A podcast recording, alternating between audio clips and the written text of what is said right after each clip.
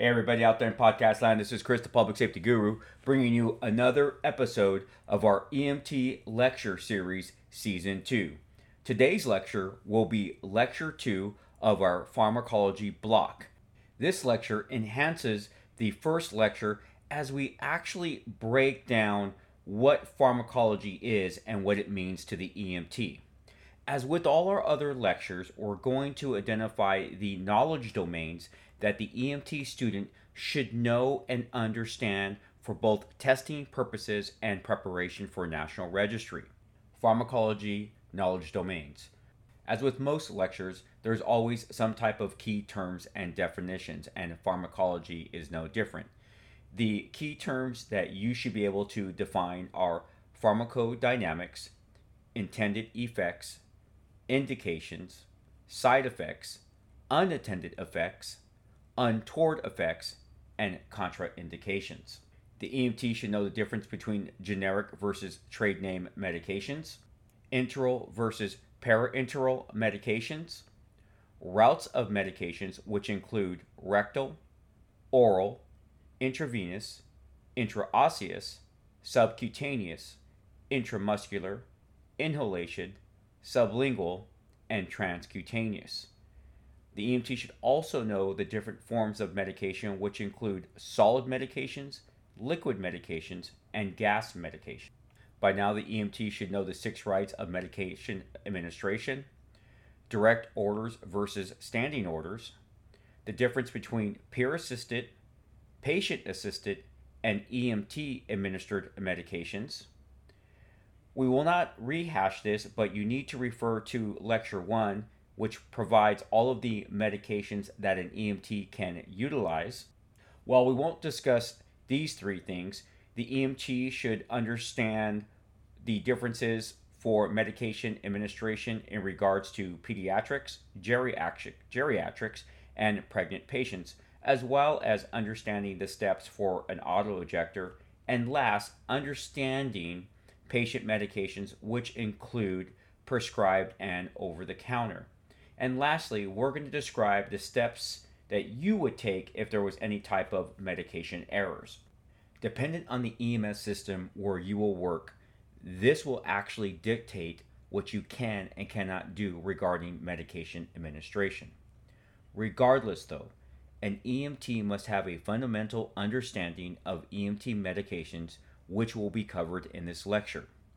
As an EMT, you will administer certain medications, assist patients with taking their medications, as well as evaluate a patient's medical history by the medications they take, and then you will take special precautions when you do administer medications.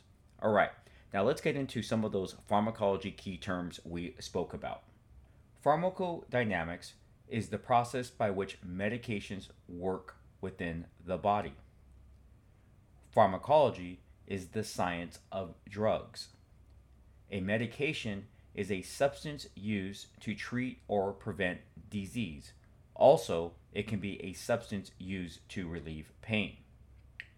Medications can either slow or increase the functions of the body. An agonist stimulates body receptors as opposed to a antagonist which blocks the receptors. Dose is the amount of medication prescribed to a patient based on the patient's weight, age, and desired action of the medication.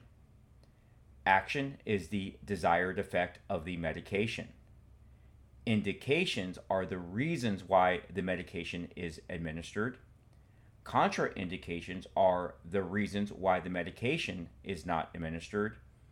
Absolute contraindications are when the medication should never be administered. And then we have relative contraindications, which is when the benefit of administering the medication outweighs the risks. Next, we have side effects, which are any actions of the medication other than the desired ones. And under side effects, we have two types, which are unintended side effects. And these are effects that are undesirable but pose little risks, as opposed to untoward effects. And these are effects that can be harmful to the patient. And last, we have absorption, which is the process by which medications travel throughout the body and finally into the bloodstream. Medication names. The generic name is the non proprietary name of a drug. An example would be acetaminophen. The trade name is the brand name that the drug maker gives to the drug. An example of this would be Tylenol. Now, as far as over the counter drugs, or otherwise known as OTC, these are medications which can be purchased without a doctor's prescription. Obviously, a prescription drug requires a doctor's order. Besides these two types of drugs, there are also recreational drugs, herbal drugs, enhancement drugs, and vitamins.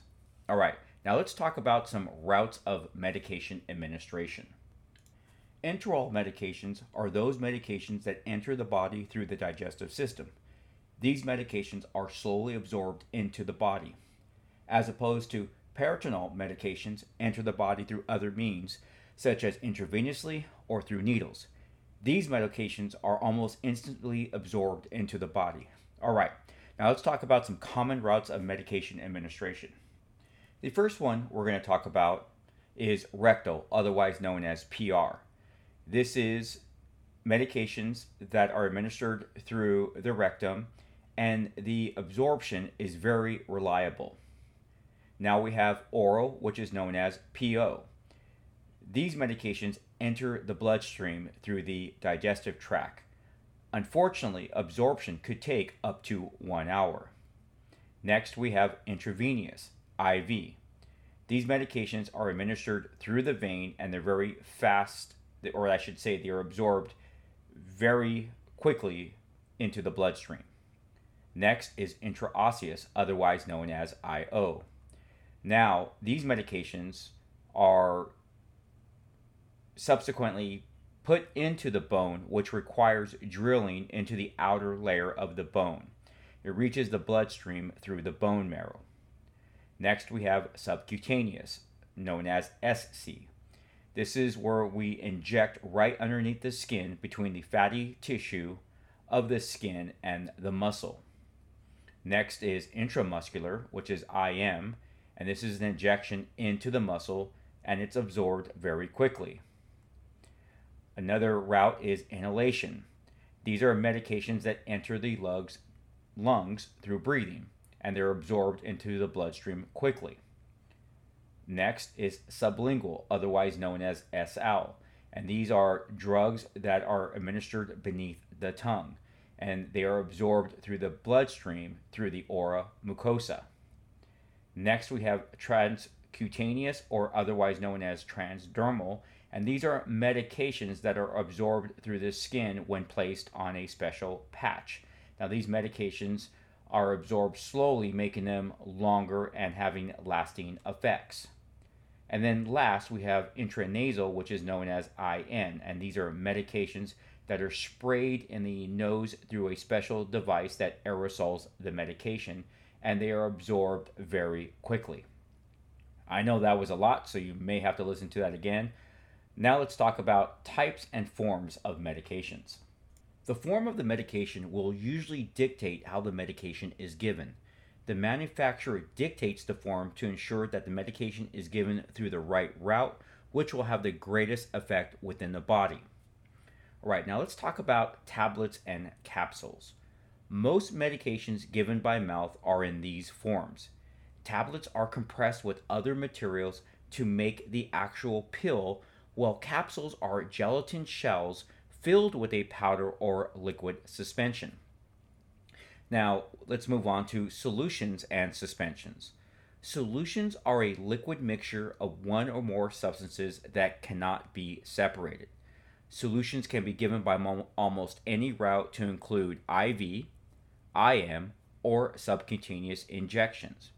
Now, suspensions, this, this, these solutions, or I should say, these suspensions, are a mixture of ground particles that are distributed evenly through the liquid by shaking or stirring. These medications will separate if not shaken or stirred. Think about the different medications you have taken over your lifetime where you had to shake it to make sure that it was all in that right form before you went ahead and gave it to yourself. Now let's talk about meter dose inhalers. Medications can be these medications can be solid or liquid if they can be broken down into small droplets or particles that can be inhaled. The inhaler sends the medication through the mouth into the lungs, which is then absorbed.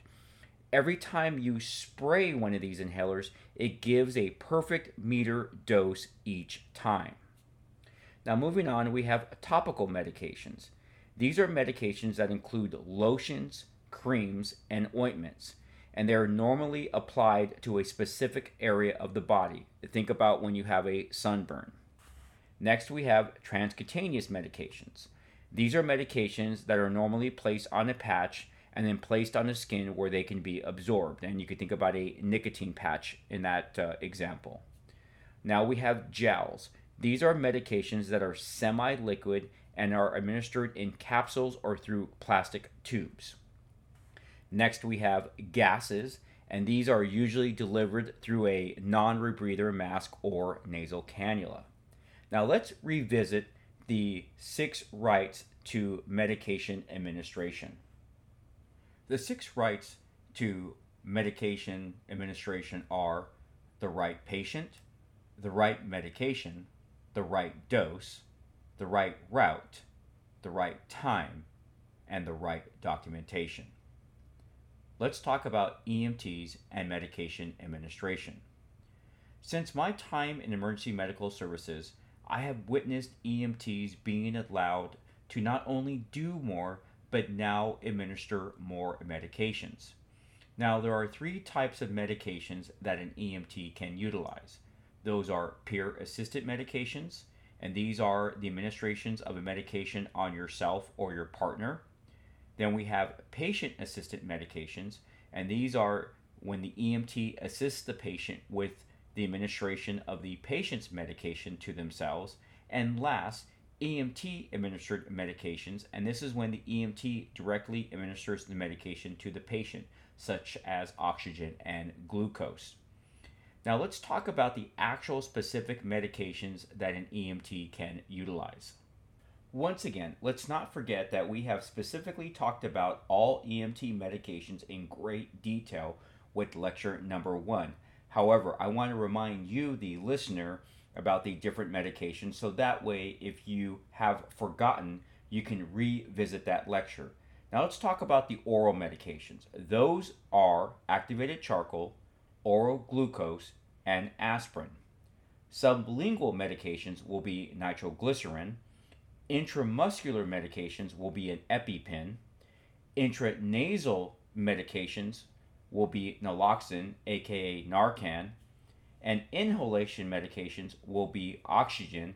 Then, of course, we have meter dose inhalers and nebulizers. And this is where we put the patient's medication, such as albuterol or Proventil, into our nebulizer, hook it up to the oxygen, and then we give it to the patient so they can breathe it in when they're having their difficulty breathing.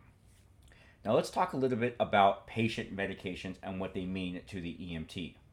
During the patient assessment, the EMT should attempt to ascertain if the patient is taking any medications, as these medications can provide insight into the patient's medical condition or history. Bring all patient medications with you to the emergency department. The EMT should also be concerned with over the counter medications, herbal medications, and any type of illegal drugs the patient may have taken or possibly still does take. Or, yeah, take.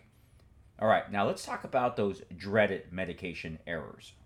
Unfortunately, errors, accidents, and mistakes happen in EMS, and the worst thing we could do is make that error worse. So, with that, when you have a medication error, we need to understand what that error is. So, a medication error is when a medication has not been used appropriately. We should always use all precautions to prevent medication errors, such as dicing the medications, the six rights of the patient medication administration, etc., etc. However, if an error does occur, follow the following steps based upon your policy, procedure, and local protocols. First, provide any pertinent first aid due to that error. notify medical control, follow your local protocols, and document document the error thoroughly and notify any supervision or management. Well, this concludes this lecture. I want to remind you that very soon we will be providing PowerPoints to all of these lectures. If that is something that interests you, as well as other additional learning resources, you're going to want to become a Patreon member to this podcast. And once again, you can find a link in the description of all of these lectures. All right, ladies and gentlemen, that is it for me, Chris, the Public Safety Guru, with another lecture in the EMT Lecture Series Season 2. I hope you enjoy it. If you can provide any type of feedback, written, thumbs up, anything, please do so as it helps me and guides me for further development of other episodes. All right, happy EMT and good luck with your program or National Registry testing.